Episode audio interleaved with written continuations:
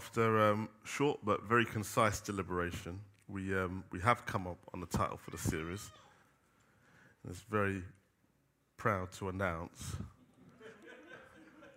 that we shall be going with the, the series title of Apocalypse Now. Now, those film heads will all of a sudden think about Vietnam and soldiers going off the rails, but again, just kind of wanting to use the whole idea of what apocalypse means revelation for now, not revelation for the last seven years of human history. But how is revelation relevant to a church throughout the, throughout the whole age, as opposed to some pocket of people who will benefit from it at the very end of the current age? And so, as we think about the series itself, hopefully it will minister to you. Revelation now. Revelation for today. Revelation for what you're going through, even right now, to sustain you, to strengthen you. By way of title today, I've, um, again, my, our beloved sister Judith is going to be to blame for this. but I've titled today Palaces, Parliaments, presidential houses, the Politburo, and, para- and paradise. Now, obviously, you might start to think, well, what's going on there? And that, that song it, that you got from Sesame Street starts to play in my head, which is one of these things are doing their own thing. One of these things are all on its own. And hopefully, as we go through our sermon today, you'll be able to figure out which one of these places really do hold the keys to life. Where is the Alpha and the Omega? Where is the beginning and the end? First, let us turn to our word today. We're going to be looking at two chapters in Revelation. And that will be chapters 4 and 5. God willing, we have, we'll make good time today. Amen. I'm going to be reading from the ESV.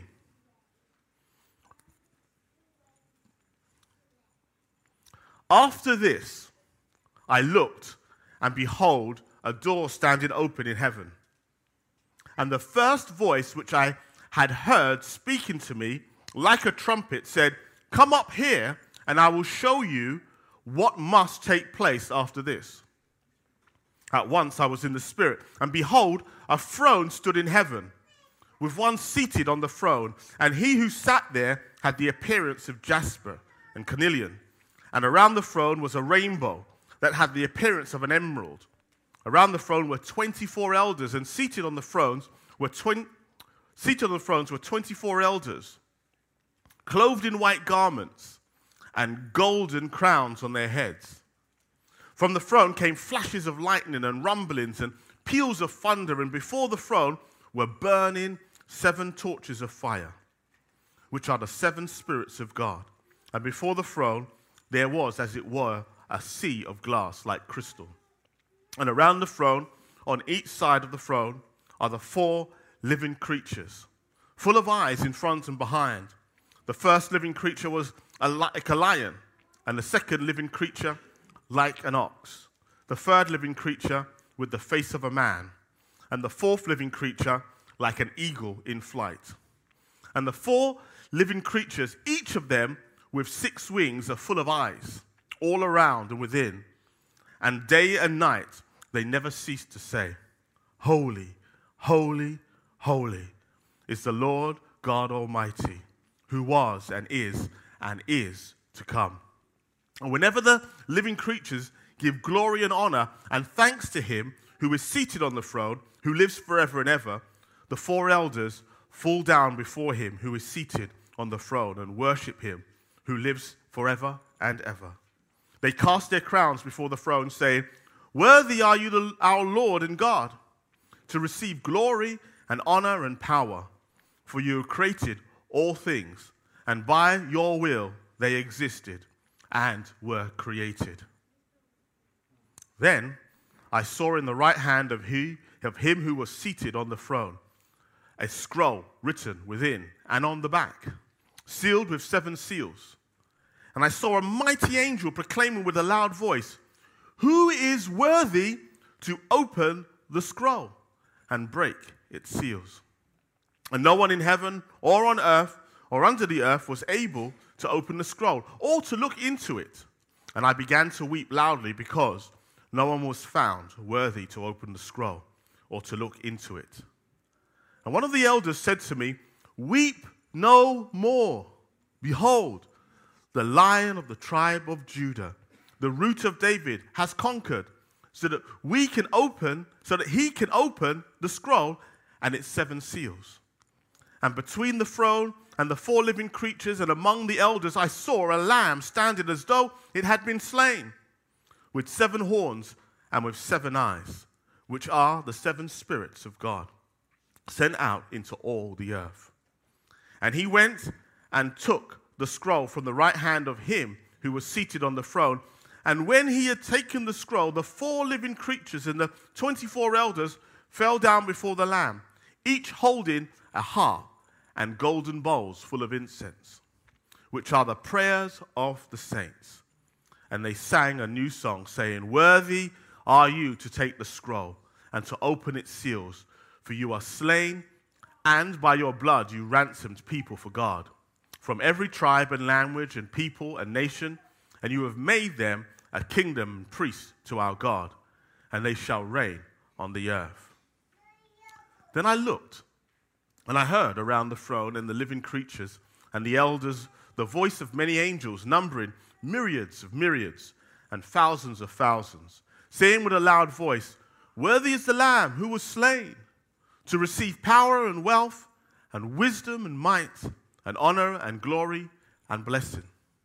And I heard every creature in heaven and on earth and under the earth and in the sea and all that is in them saying, To him who sits on the throne and to the Lamb be blessing and honor and glory and might forever and ever. And the four living creatures said, Amen. And the elders fell down and worshipped. Let's pray. Father, we are thankful for your word, for your word is true and it is alive, dear Lord God. You have given us, as we have stated, Lord, revelation for today.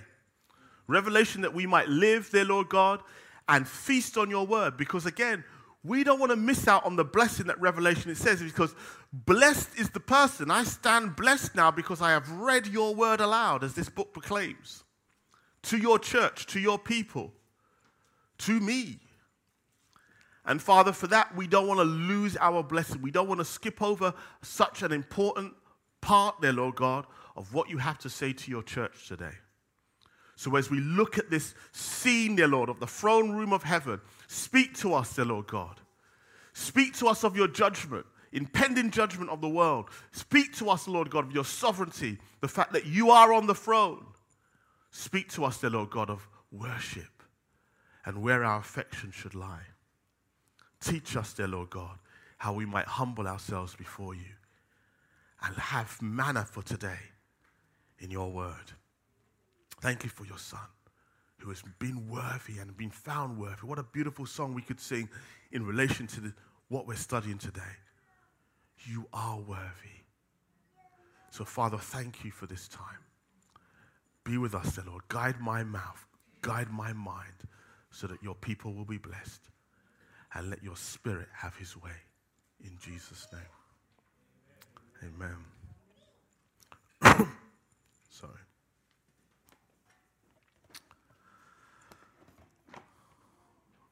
So I want to begin kind of setting the scene. And I want to begin with a Run DMC lyrics. And um, if it bewilders you right now, don't worry, I will develop it. And I am, a, I have to admit, I'm an old school guy. I'm a bit of a Run DMC fan.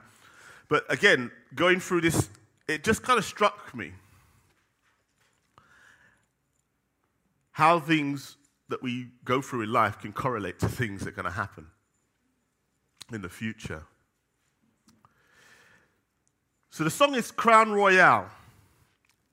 And it says this For thine is the kingdom and the power and the glory forever.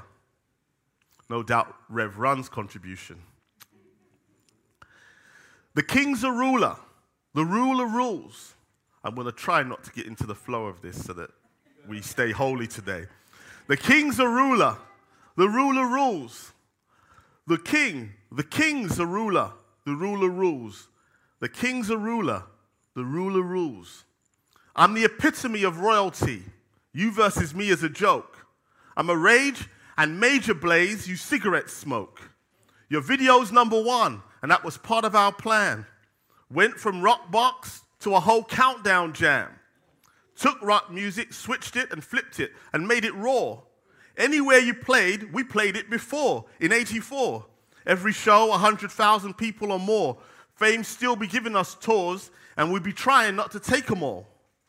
I bake them, and I'm quicker than Sara Lee. Come battle me? Imagine that. What a sight that'll be. Front page of the Times. I can read the headlines now. Rev Run beat the clown down for trying to take his crown. The ruler, ruler. The ruler rules. The king's a ruler. The ruler rules. The king, the king's a ruler. The ruler rules. A king's a ruler. The ruler rules. I'm the reason you started rhyming. I'm the reason rap sales started climbing. That's why I'm still headlining. I'm the king, and before I stop, your cat's gonna learn. Yeah, you all want to burn? Wait your turn. Run, I'm a living legend. My suggestion is learn your lesson. I leave you stressing and confessing and striving for blessing. And whatever your impression, it better be that we are the top pedigree, bringing you all energy since 83. I run this here since way back when. And I pick up a pair of shells and make you wear them again. If you thought I done did it, heard it, I done spit it. New cats want to pay their respects, then son, I'm with it. But if you're not, I'm a reclaiming the top of the charts, doing shows for dough, flops ripping apart. Other than that, I'll just be holding my own, crown royalty up on the throne, for real. Now, those of you who are no stranger to rap, the strength of the ego will not go amiss. But I remember watching the interview for what inspired them, because obviously this album came out numerous years after, again, their initial popularity. And one of the reasons they wanted to, to, to, to kind of bring this particular tune was to let people know, the younger rappers, the newer rappers, who had no idea what happened in the late 70s and the early 80s about what happened to make rap where it was today. And the weirdest thing is that as much as I hadn't listened to rap, obviously having an interest in Run DMC and listening to this, I had to say, wow, I'm going to have to be honest with you. There's many things they say in here that is actually true. You're the reason I'm the reason you have the ability, the ability to be famous and make a living out of rap. Now, even though they're not saying that it's just me, they're saying, I created the platform for you to be successful. And even more so, they said that we can come back and we can reclaim the charts. They even go as far as to say, and again, we will see again how the Word of God, even today, says that you, you went to number one, and that was part of our plan. When we think about Daniel 7 and what we were learning there about kings and nations coming up to the, to the throne, and how even Jeremiah would say to Nebuchadnezzar, You went to number one, but that was part of his plan.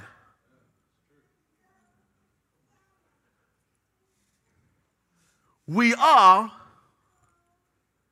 in a plan from someone who has, as it were, established a foundation in which we cannot escape.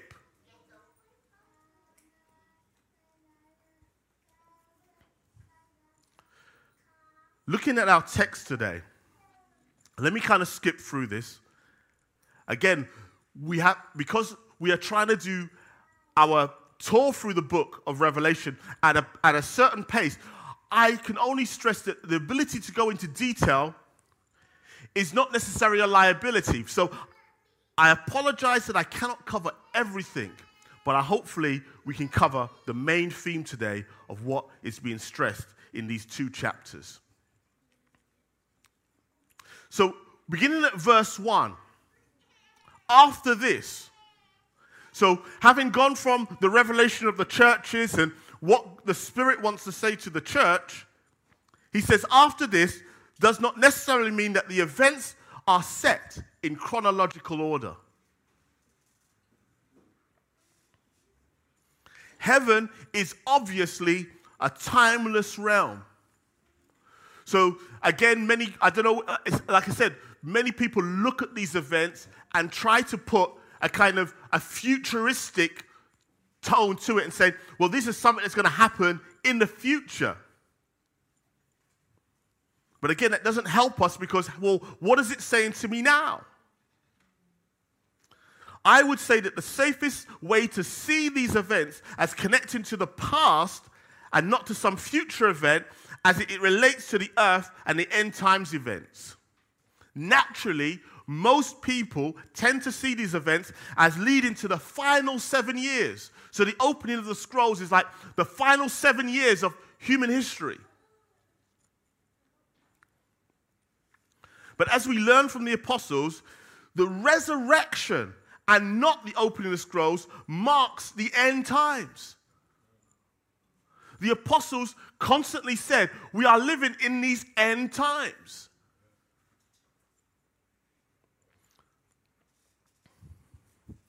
So the number seven can be better interpreted as being symbolic rather than literal. A completion, a time of completion. A time of completion, meaning that within the plan of God, God has encapsulated all those years from the time of Christ's resurrection right up until the actual end as being a complete period.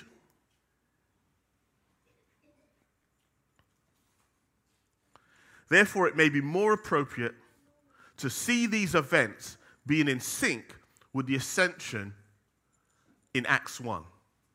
So Christ ascends, and what does he do?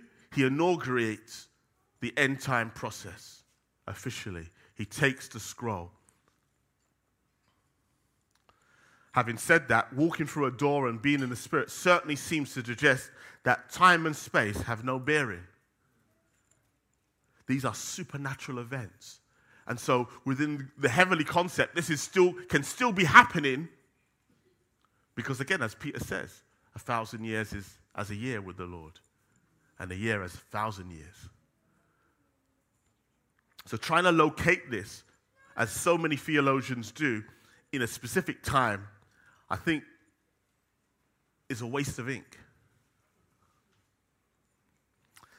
So, here we have the throne room of heaven.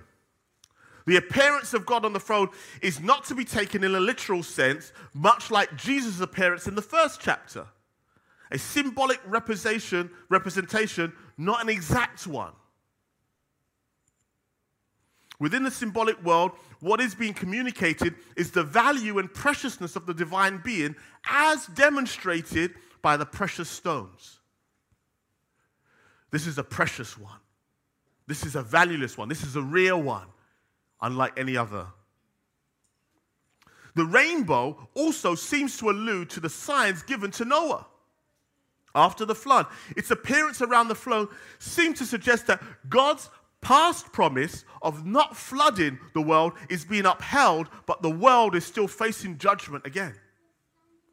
So God makes a promise I will not flood the earth with water.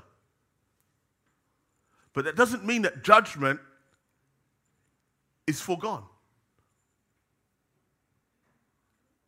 The 24 elders around the throne speak of God's divine counsel it is hard to determine if these are angelic beings or humans. Traditionally, people have seen them as representing the 12 tribes of Israel and the 12 apostles. Key, the key to establishment of the, of the Abrahamic covenant, both old and new. So, within the beginning of the Abrahamic covenant, the 12 sons of Jacob became the establishment of Israel. So, also with the 12 apostles becomes the establishment of the new covenant with the 12 disciples or the 12 apostles. And so 12 becomes associated with a, a number of, of government. Most commentators, however, believe that the key understanding to the 24 thrones is to be found in 1 Chronicles 24 and 25 with the, the four, 24 key offices of the, Le- of the Levites. It's worth noting here that even God chooses to work within a council. No excuses for leaders today not to follow the same principle. If God Himself stands in the council, who are you?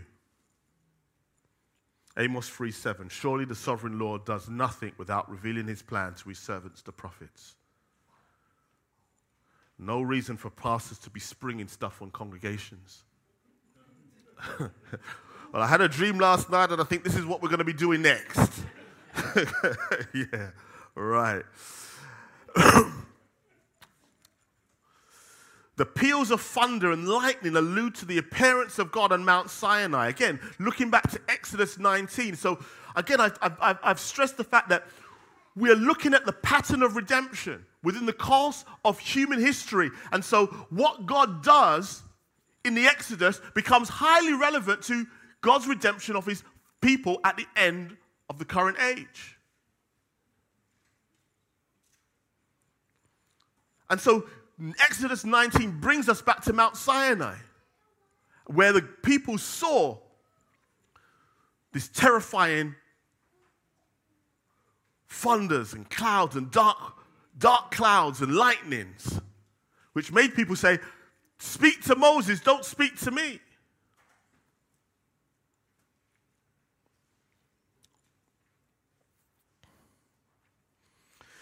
So, in the next chapter, we also find that the dead lamb, as well, another important symbol from the book of Exodus, the dead lamb, the picture of the Passover, which also alludes to the beginning of God's deliverance of Israel from, and from Egypt.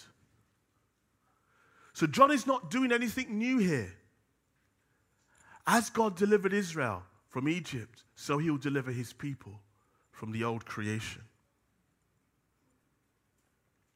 The living creatures now, also described here, are similar in description to the one in Ezekiel 1 and 2.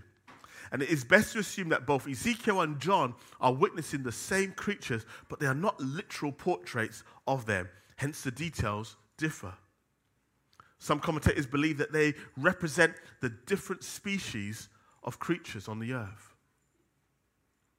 However, it is hard to see exactly how they correlate to the schema of heaven and earth. But maybe, maybe they are just a picture of what an unfallen creation would look like in relation to their creator, continuously living in worship. So, where, where humanity fails, there is a picture of what humanity would look like in heaven. All animals living in reverence to their God.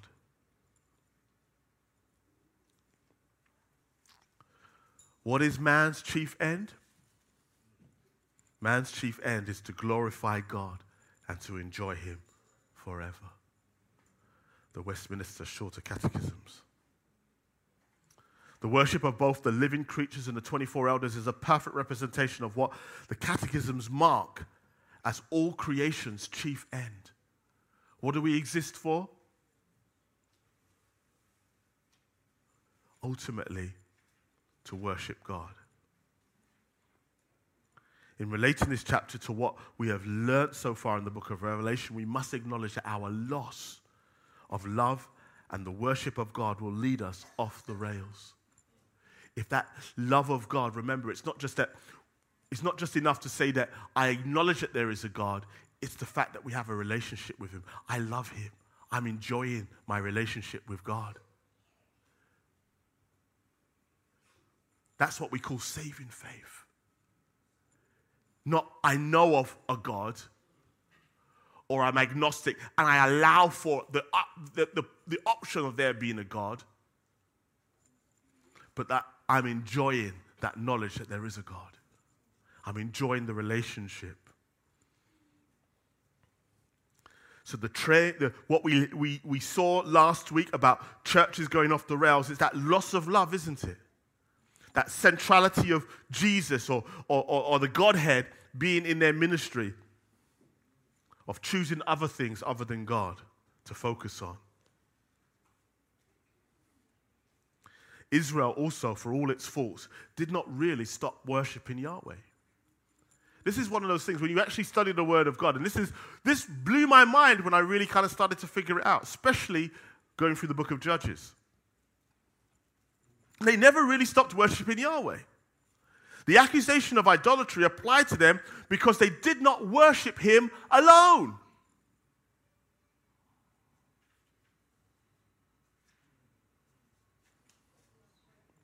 To worship God amongst other gods we can, see, we can still say, well, God is still in my top five. So to worship God amongst other gods is the same as not worship Him at all. It's the same thing. So when Ezekiel comes to them, oh, sorry, Elijah comes to them on the top of Mount Carmel and says, Choose which day, which God you will serve. We need to be driven to that point where we have to say, I need to make it God alone.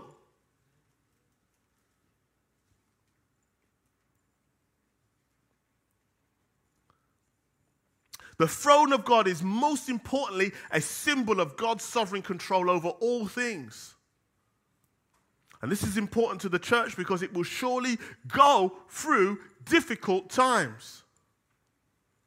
Some will never be without tribulation in their lifetime. There are churches now. They will never see the end of tribulation in their lifetime.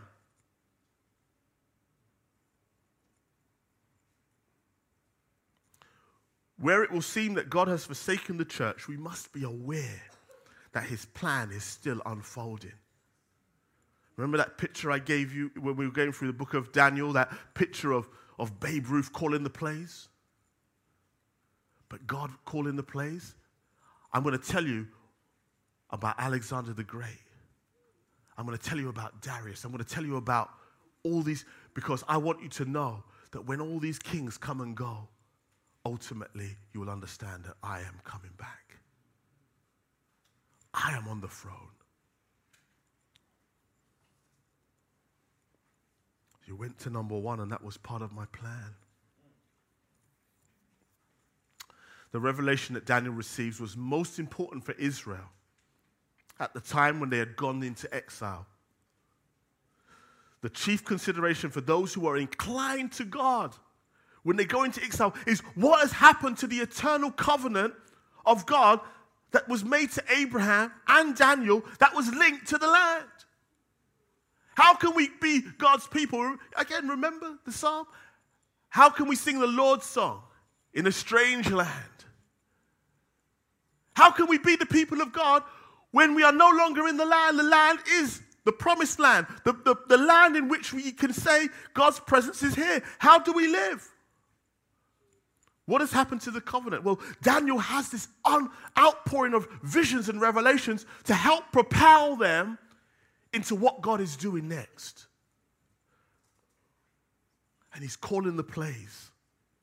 Daniel was shown that many empires will come and go, but it is those who are with the Son of Man who will stand forever. God's presence was not just linked to the promised land, but to all who have faith in him wherever they are.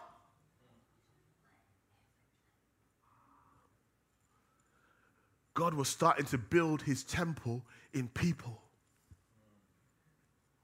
and not in bricks and mortar.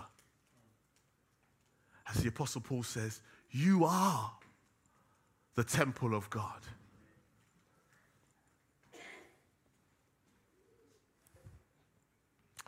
The person who does not rest upon the sovereignty of God will not be able to find comfort in his promises and will therefore not endure the time of trial.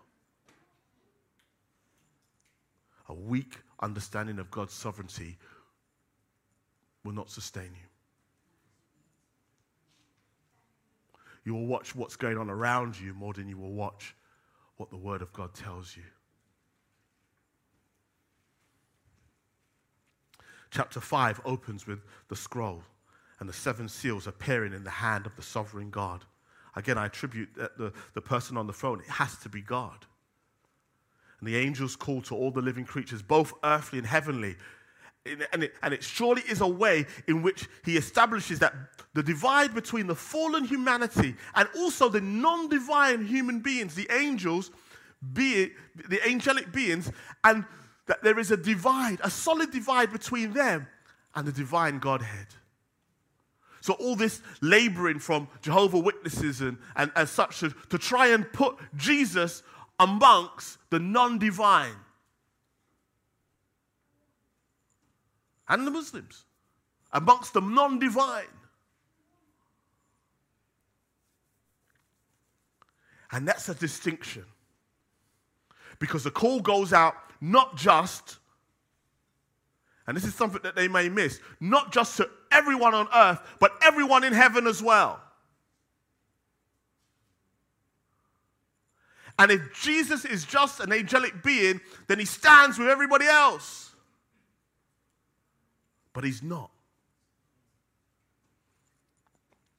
He is identified as part of the divine Godhead and therefore worthy to open the scroll.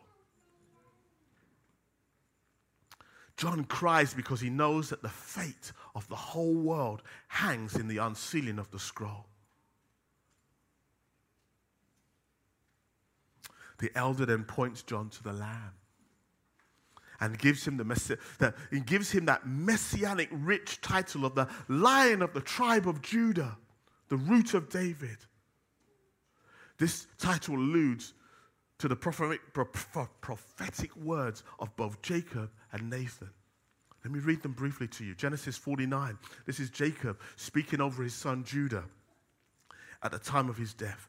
The scepter will not depart from Judah, nor the ruler's staff from between his feet, until it is upon, to, until he to whom it belongs shall come, and the obedience of the nation shall be his.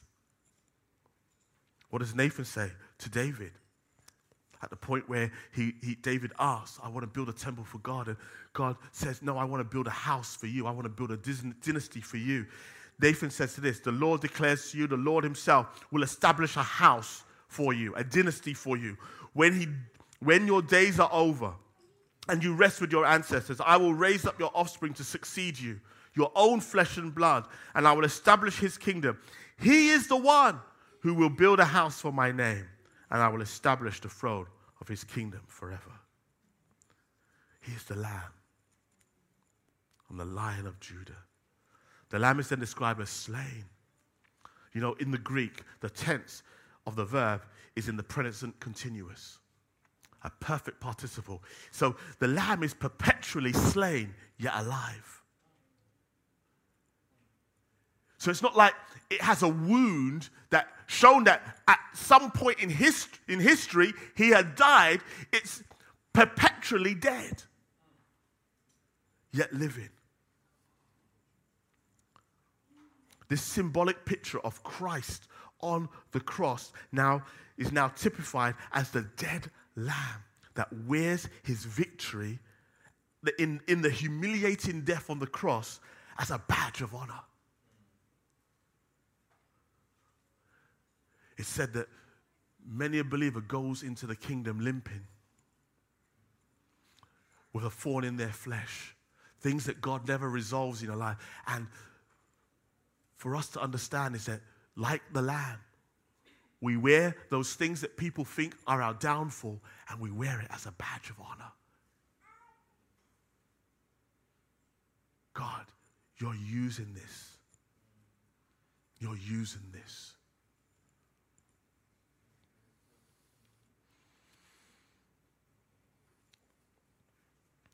The lamb is also described as having horns, which speak of authority, and seven eyes, which speak of perfect knowledge and understanding.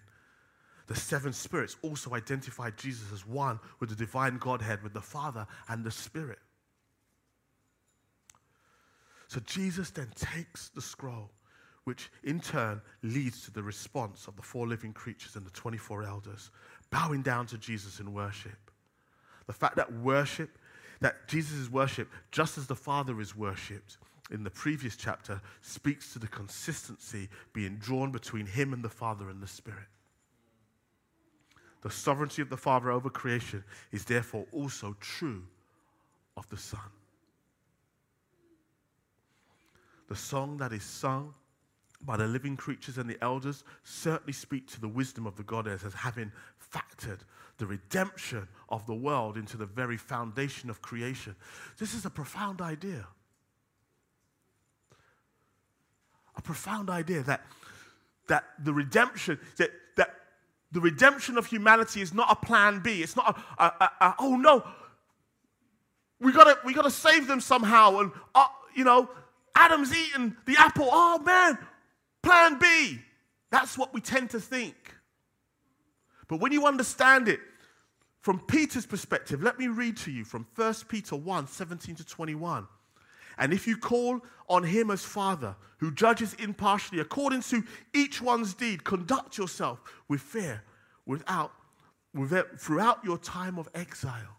Isn't that an interesting term? Throughout your time of exile. Knowing that you were ransomed from the futile ways inherited from your forefathers, not with perishable things such as silver or gold, but with the precious blood of Christ, like that of a lamb without blemish or spot. He was foreknown before the foundation of the world, but was made manifest in the last times. See that thing? The last times for the sake of you, who through him are believers in God, who raised him from the dead and gave him glory, so that your faith and hope are in God. Christ on the cross was not a plan B. From the foundation of the world, God had planned to redeem it. We are still in plan A. And there is no plan B.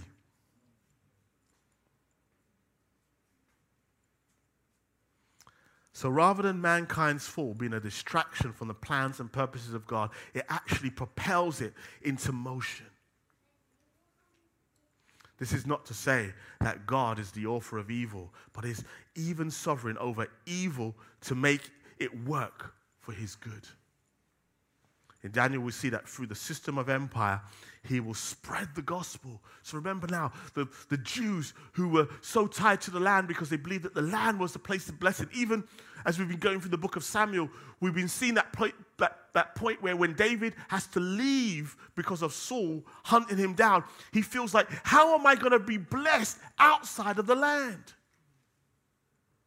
And it becomes a problem for him.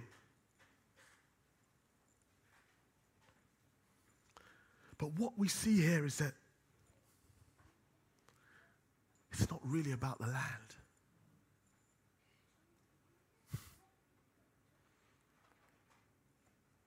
This again is not an endorsement of those empires, but a fact that what others can mean for harm will be used for good.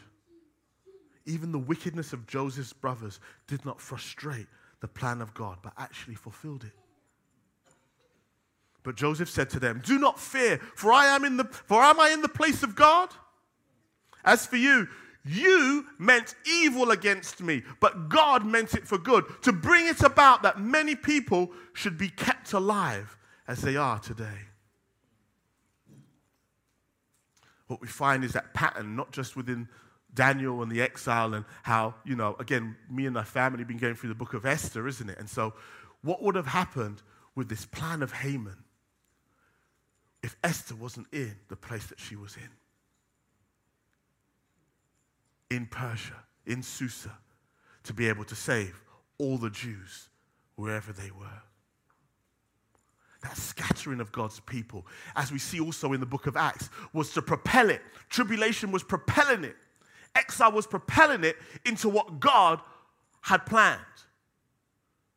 We're still on plan A. These things are not frustrating it. You went to number one, but that was part of my plan.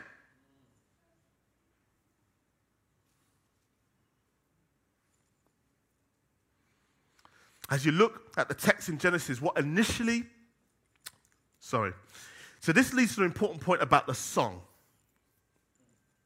Because it is revealed that the blood of the Lamb has saved a multitude of people from every corner of the world. So that spreading out of God's people, the spreading out of the Jews, the spreading out of the Christians in the first century was God's plan to bring in all the nations.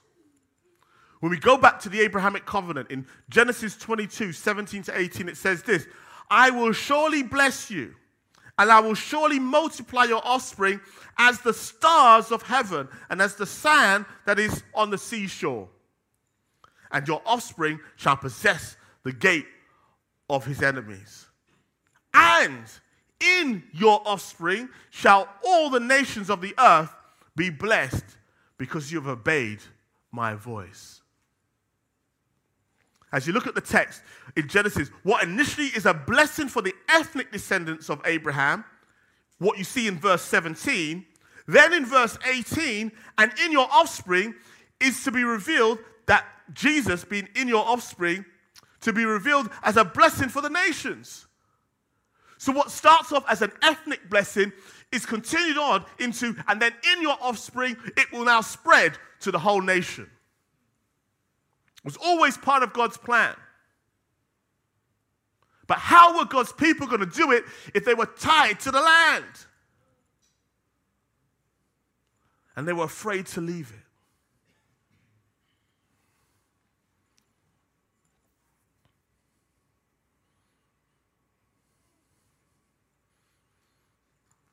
So, at the end of the current age, God's plan for creation and to bring in all these people, and redemption is fulfilled through Jesus. How do we apply this? What do we take away from this? I think there's three things that we need to be aware of as we look at these two chapters. The first one is judgment.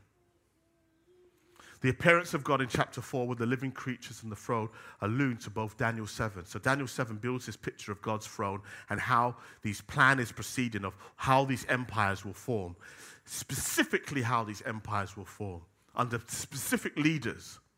And also in Ezekiel 1 and 2, we also see similar appearances of the throne room of God also in Isaiah 6, in which the judgment of the world and Israel are in view in those particular places. The scroll in chapter 5 also hits us with two coinciding realities. So, as my brother Felix unwraps that with you next week, there's two realities we need to be aware of. The opening of the scroll is simultaneously the redemption of God's people, leading to the new creation, and also the judgment of the ungodly and the destruction of the old creation. So those things are happening simultaneously. As God is unraveling the old creation, He is propelling the new creation into being. So, what becomes judgment for the people of God, what became judgment upon, the, the, upon Pharaoh and all those who followed Pharaoh in Egypt at the time of the curses, was turning into the redemption of God's people. So, as they are suffering, as they are struggling, God's people are getting ready to leave. Two realities going on at the same time. Where will you stand? On what side of that reality will you stand? Sovereignty is the next thing. The presentation of God being on the throne, as well as being titled the Alpha and the Omega, is a key theme in the whole book of Revelation. If the believer is going to make it through a time of testing, then they're going to need to trust that no matter what they face, even the most terrifying of worldly powers, remember that fourth beast?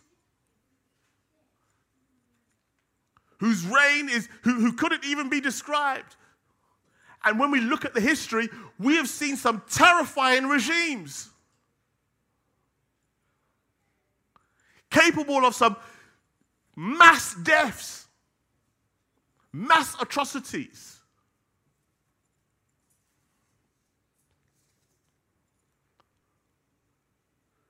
Who will save us from these things?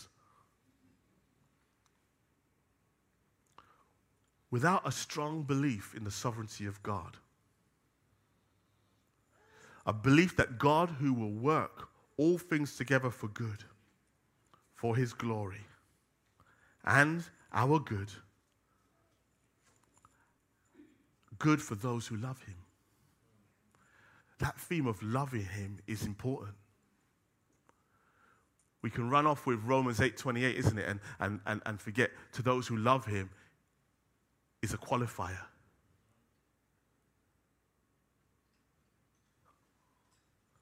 Trying to clutch on him to be in a kind of a loose affiliation because you're going through a difficult time, but you're ready to, you know, to kind of run on with your life as soon as he's no longer proved relevant.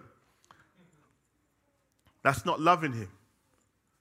And you're going to end up in another situation that's going to keep on putting you on the wrong side of God.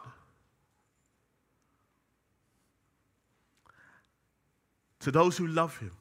And that brings us to our final one of worship. Because only those who love Him will truly worship Him. Humanity then in the final divide. You know, people like to use this statement. You know, there's two types of people in the world. And again, it's quite helpful, but in Revelation, the final divide is between there are two types of people those who love him and work within his will and fulfill his purpose, and those who do not love him and work against his will and yet still fulfill his purpose. So, which are you going to be? You cannot be the one who does not fulfill his purpose. That's for sure.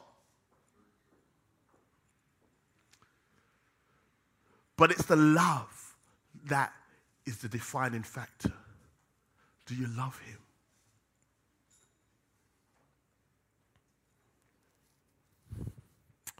The actor Brad Pitt now, this I thought this was quite startling because I like Brad Pitt. He's one of my probably my favorite actor. But the actor Brad Pitt has claimed that he walked away from Christianity because God comes across as egotistical because he desires and demands worship and adoration.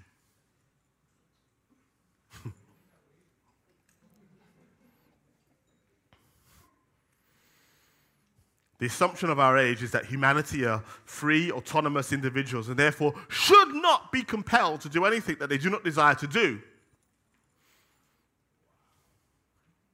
Being commanded to love does not sit well within a free society.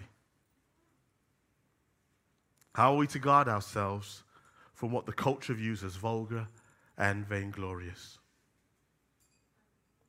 Well, let me tell you this if it's true, then it's not bragging. if it's true, it's not bragging. Run DMC may be right to look at a whole generation of rappers and claim that they owe it to them, that they have the opportunity to be rich and famous. But they are still creatures. God, however, is distinct in that he is the creator of all and relies on no one, and that alone makes him worthy of worship. What can be regarded as repulsive for humans to demand, love and adoration, cannot be deemed so for the Godhead. Totally different leagues.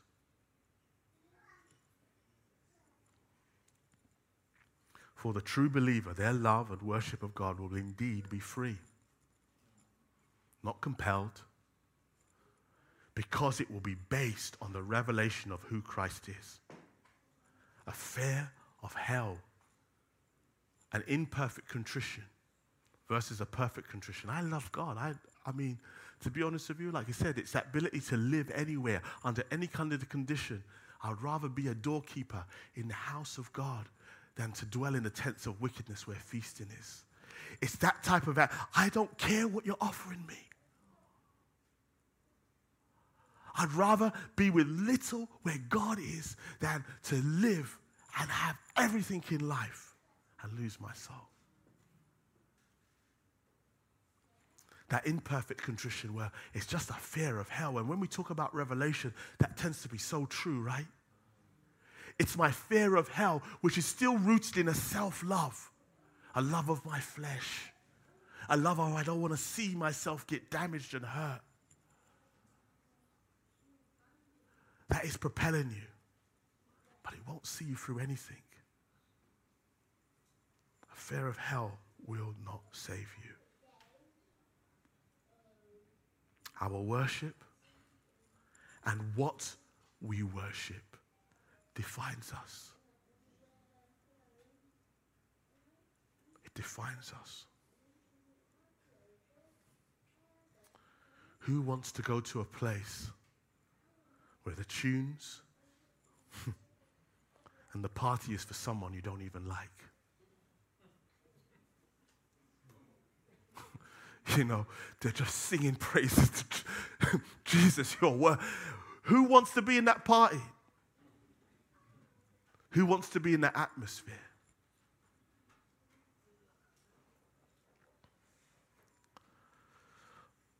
My final question is what is your chief aim in life? Let's pray.